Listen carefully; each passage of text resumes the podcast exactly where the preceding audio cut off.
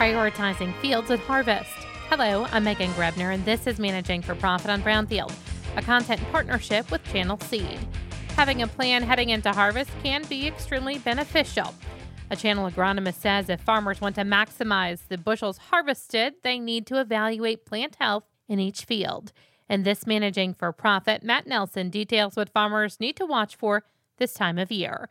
We'll find out more on Brownfield right after this. Don't you hate it when they cut to commercials and everything gets so loud? The loud music, the loud voices, and the sound effects. Everything is too loud. At Channel, we're saying no to the noise. We're stripping back the excess and focusing on what you really need. Customized recommendations and expert advice from people you can count on. Support that yields the best possible performance for your specific conditions. An experience that yields results. Because when you turn down all the extra noise, you can hear yourself succeed. This moment of clarity is brought to you by Channel. Discover how a Channel seedsman can help drive performance in your fields. Visit channel.com/results.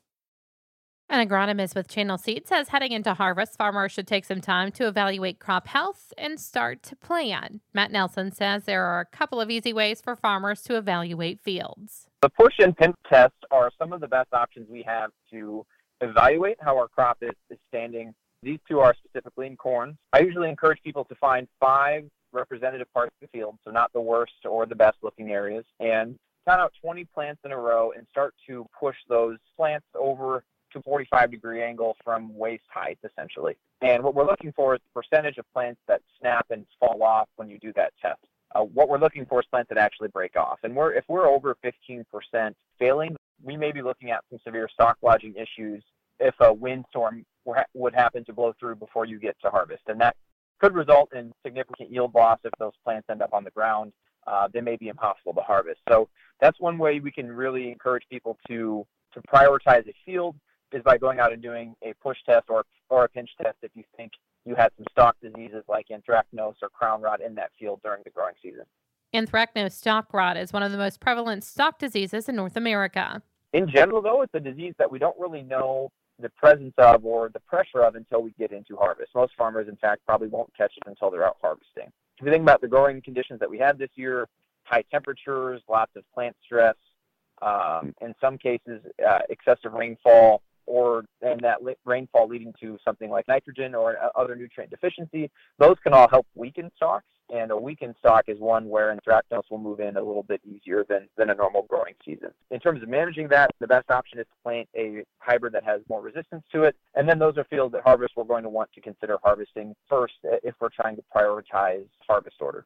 Nelson says farmers should take advantage of the Channel Field Checkup series. And a seedsman can come out, they can do yield checks, they can just kind of give you a general assessment of how the year went in that field. And that's something after you get your harvest data, then these checkups kind of help tell a better story and give you more information about what happened in that field and how the products they selected performed, as well as how the environment affected the story of yield on your farm. Always read and follow IRM where applicable, grain marketing, and all other stewardship practices and pesticide label directions.